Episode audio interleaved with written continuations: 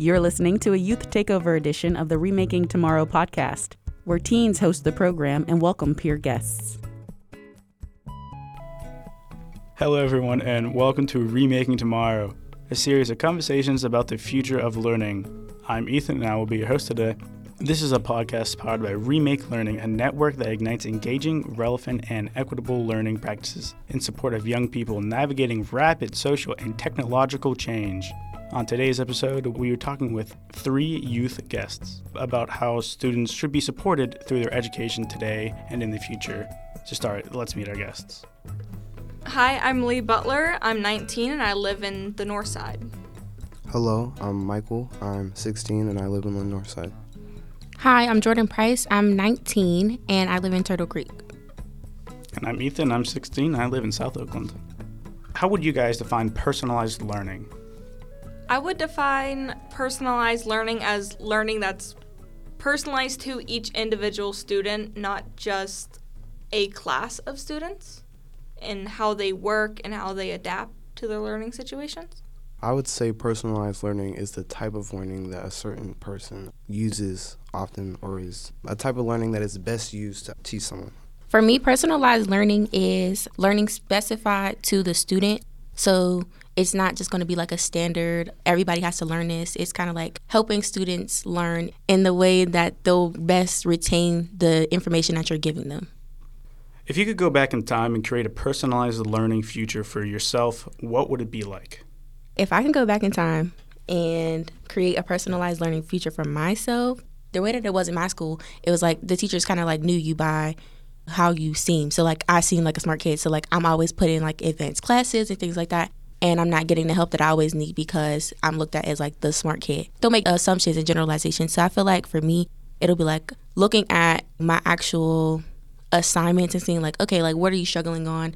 And like being able to ask questions to my teacher because I feel like I have to talk things out. Like that's how I learned. So asking questions and being by subject and kind of like getting more help wherever I need more help. If I could go back in time and create a personalized learning for myself, I'm a hands on type of person. So the things that I'm learning, I would put them in use so that muscle memory so I'd know what I'm doing in the future. For me, I think I would try and be more hands on and try doing like more science tech classes than I did growing up, especially because my school was pretty small. We didn't have any real personalized courses, but maybe I would take like more of the honors ones or try getting different electives. I'm very hands on learning. I was never given the proper chance to excel at what I wanted to do. No one ever actually took me seriously in wanting to learn the world of filmmaking. So I would go back and really push myself to do that more. Would the future you just described benefit just you or other people? Well, all three of us basically said that we were hands on type of people. So what I said uh, would basically help uh, a wide range of people. I think that it would help other people as well as myself because if it's personalized learning, like you're personalizing it for yourself and like each individual, if everybody was able to have a chance to do that. I agree. I think it will help a large range of people because there are other people that have the same learning styles or goals as you, even though they may not have the exact goals, they'll still be very similar. Therefore, it could help a range of people, and that's going to help everyone in the long run. Everyone gets to learn the way that they benefit. How would you define equity as it relates to schools, education, or learning? Trying to have an even ground of learning for everyone. And on top of that, I'm not just talking about like reading and writing and basic math skills, but really giving everyone opportunities to grow and be their own person at the same rates. Equity is different than equality. Kind of like if somebody needs more help than the other person, then they should be able to get that so they can start on the same playing field. So I think that's kind of what you were saying. So it's kind of like if everybody starts on that same level playing field, then everybody, whenever we graduate, we can all like run towards the same race. Because I'm learning that now, like start in college and stuff like that. Like even though I did go to a charter school and I had like you know different experiences and things like that, my education is different than other students' education. So I found like me struggling in other situations and having to kind of like create my own type of personalized learning at school, which is kind of helpful whenever you're in college and not necessarily when you're in high school. Like I was able to kind of like go to office hours with my TA or LA or whatever and ask for that extra help instead of forcing a teacher to do it in during my high school time because teachers are like, oh, I have lunch break, you know, whatever. And some teachers are willing to help, but, but hopefully we can get it to where high schools can make it happen sooner than before you graduate. I like hmm. that explanation. I would just say that equity for me would be just the basic necessities that everybody should get. Like one school shouldn't have more black teachers than the other. One school shouldn't have more books than the other, more technology than the other. I feel like Perry or some schools are taking out the extra curriculum such as art, music, or things that they feel aren't necessary for a student. I feel like it is necessary. Back in the day, Perry was known for their band and their football team. Now we don't have that. We don't have an art teacher. Our music teacher is leaving. And I feel like other schools, they have all of that. I would love to have art every day, music, other schools having things that my school doesn't. I think that's a great point to bring up, especially in a conversation like this, because if we're talking about personalized learning, everybody's not going to be like a textbook student. Like Mm-hmm. you said, like you're an artist. And I kind of like relate to that and resonate with that. Luckily, like my school had, you know, those things. In some cases, I had to create those, you know, scenarios for myself. Mm-hmm. But I feel like that's a great point because it's not just your school that are losing it, it's the funding. So that's just something I feel like income should be distributed equally, maybe even more to the low income, high poverty schools. I attend UPrep and Taylor Allderdice, one in the morning, one in the afternoon. And at UPrep, they do have a CTE technology program that I am in, but it is not advertised anywhere. Mm-hmm. I found it by complete accident going to my guidance counselor, and she just mentioned it to me. They do put some money into these schools, but they will not let you know that it is there. There's 300 kids in that school. In that class I'm in, three of them are from just different schools. And there's supposed to be 20 of us in there. There are four. So that is a very big problem and a very good point to make. The CTE program that I'm in is live production. So I learn the basics of camera work, editing, lighting, and stuff like that. You get certain certifications in uh, Adobe products. Perry doesn't have that. Does Westinghouse have a CT? What is their CT? Uh. Westinghouse is culinary. oh, culinary. Allderdice has HVAC. hmm That's all I know of. I don't know how to think of that. Some schools have different things. I came from a charter school, Westinghouse Arts Academy Charter School. They do have a lot of opportunities, and going from that school into this one, it was man, it, it was a huge change, huge difference. I could see in the students that they didn't want to be there. I could see in the teachers that they didn't want to be there. That was kind of hurtful. It's like I've seen the sides of a poverty type school versus a high income school, and uh, it's very different. If like Perry was given the opportunities that the charter school was giving, I feel like maybe students would be more involved in the school, more wanting to come to school and able to learn more.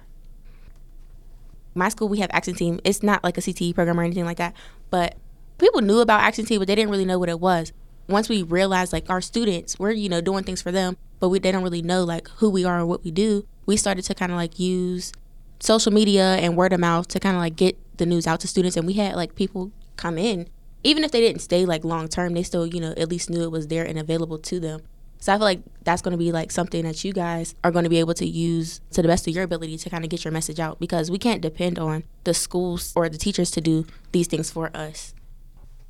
With those things in mind, what changes might you make to be sure you and your peers all felt like they belong? How would you help students feeling marginalized or not good enough thrive? Honestly, I would add more programs and electives to my high school because City High, it was good in a lot of ways, and I think they used some of their funding very well. But there were electives that people did not know existed, or electives that we couldn't get into because we weren't planning on doing that with our future. For me, I want to go into the health and biological field, so whenever I was told that I couldn't do like extra math courses or the extra science courses, and actually have the hands-on experience that I craved. It kind of upset me and we have like theater but we don't have sports and JROTC people. I think there were like two that graduated with me. They have to go to Perry. There were a lot of things that our school really just lacked in those fields. And also to have our classes more hands on again, whenever I joined in ninth grade, originally like half the class would be independent learning then the other half was hands on but as we grew it was all independent and i feel like as we got to senior year that's when it's supposed to get more hands on and we're actually supposed to have the real experience to prepare us for whatever we wanted to do.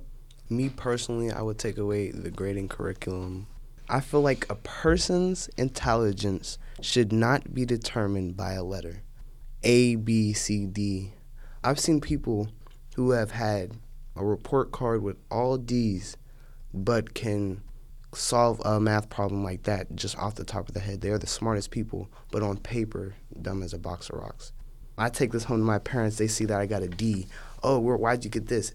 They're not teaching it how I learn, like hands on. Like they hand me a packet and expect me to know exactly what this is. I've never learned this before. Some electives, you can't get in them without a certain type of grade. Like if you did not pass this class, you can't get into this elective, or like if you didn't pass this, you have to take it again and again. And I feel like that's not right. Specifically speaking on helping the students who feel marginalized and not good enough to thrive, we don't always have teachers who look like us. I was privileged to have like a black woman teach me very early on. Like my first grade teacher was black. I was able to see black educators. That's not the case in like other schools. I went to like a predominantly black school pretty much all my younger years, so that was like good for me. Having sensitivity training to make sure that white teachers can't always understand exactly what a black student is going through. Like they can try to sympathize and you know use empathy and things like that, but they can't always do that reimagining like what people's futures can be because college isn't for everybody. Trade schools isn't for everybody you know what i mean? So like there are multiple different ways that you can go about making a living now and like how you choose to live your life. And i feel like if we have more conversations about that will help a lot just so we could get that personalized learning. Because in my head i'm like well if i'm going to go to school to be a theater major why do i need to know math and science and all this other stuff? Like yes the basics are fine but there's no need for me to be taking physics or anatomy and physiology or pre-calculus if i'm going to be like an actor I like where you were going with the diversity of teachers because honestly, I've never really had to deal with it. I'm white. I've had white teachers my entire life, but in eighth grade, I had my first black teacher. And she was amazing, but the thing was, I went to Schiller at that point. It was predominantly black. I was probably like one of four white students in the school, totally. And to see how she really impacted other students they came to her class actually willing to learn, they paid attention. She would allow anyone at any time to go into her classroom.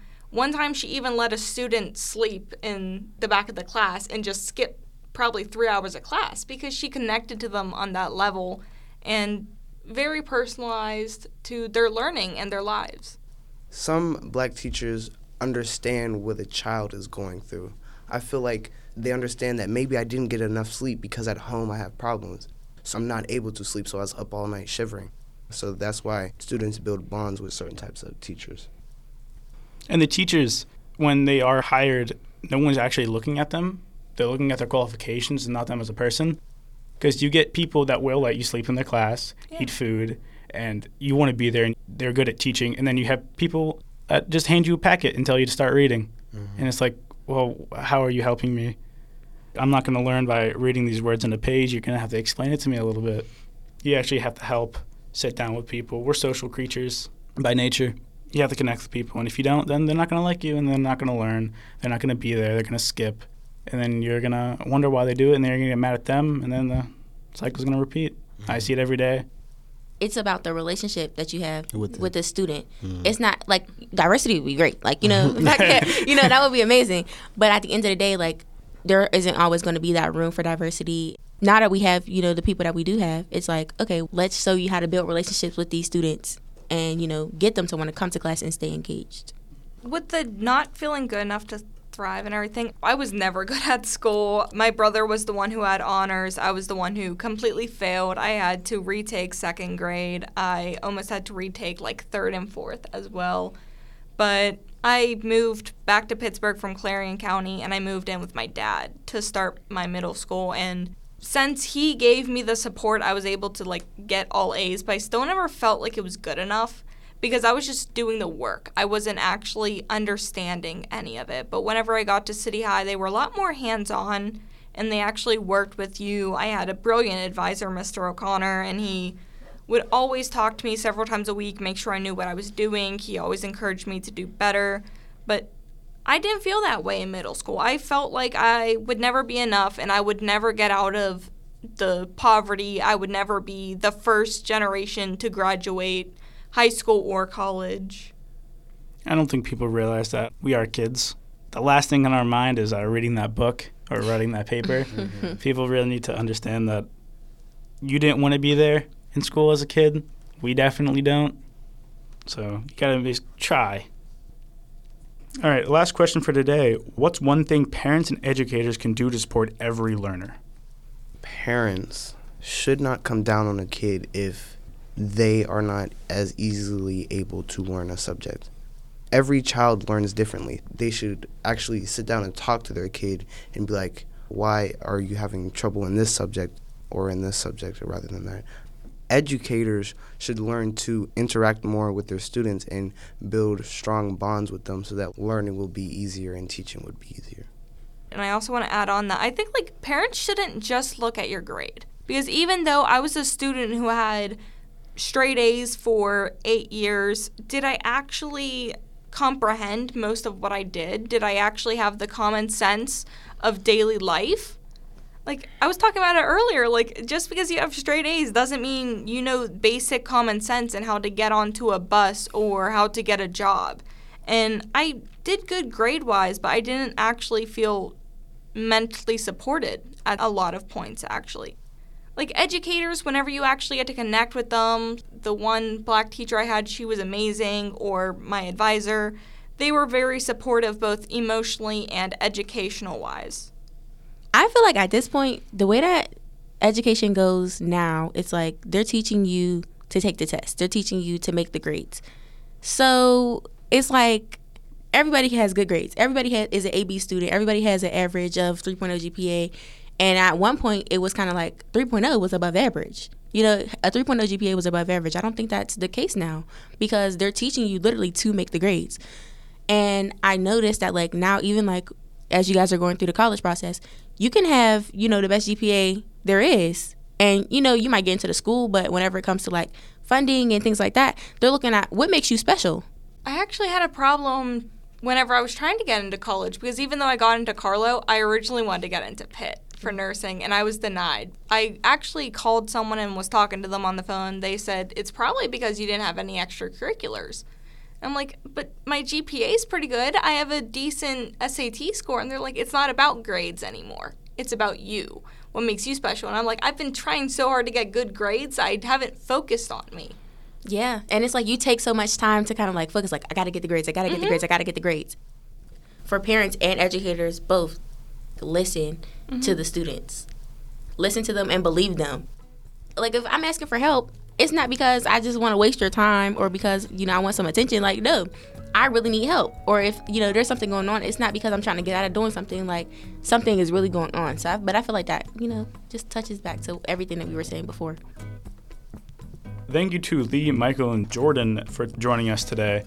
Remaking Tomorrow is powered by Remake Learning and Pittsburgh based network of people and organizations that ignites and engaging relevant and equitable learning practices in support of young people navigating rapid social and technological change. Learn more at remakelearning.org.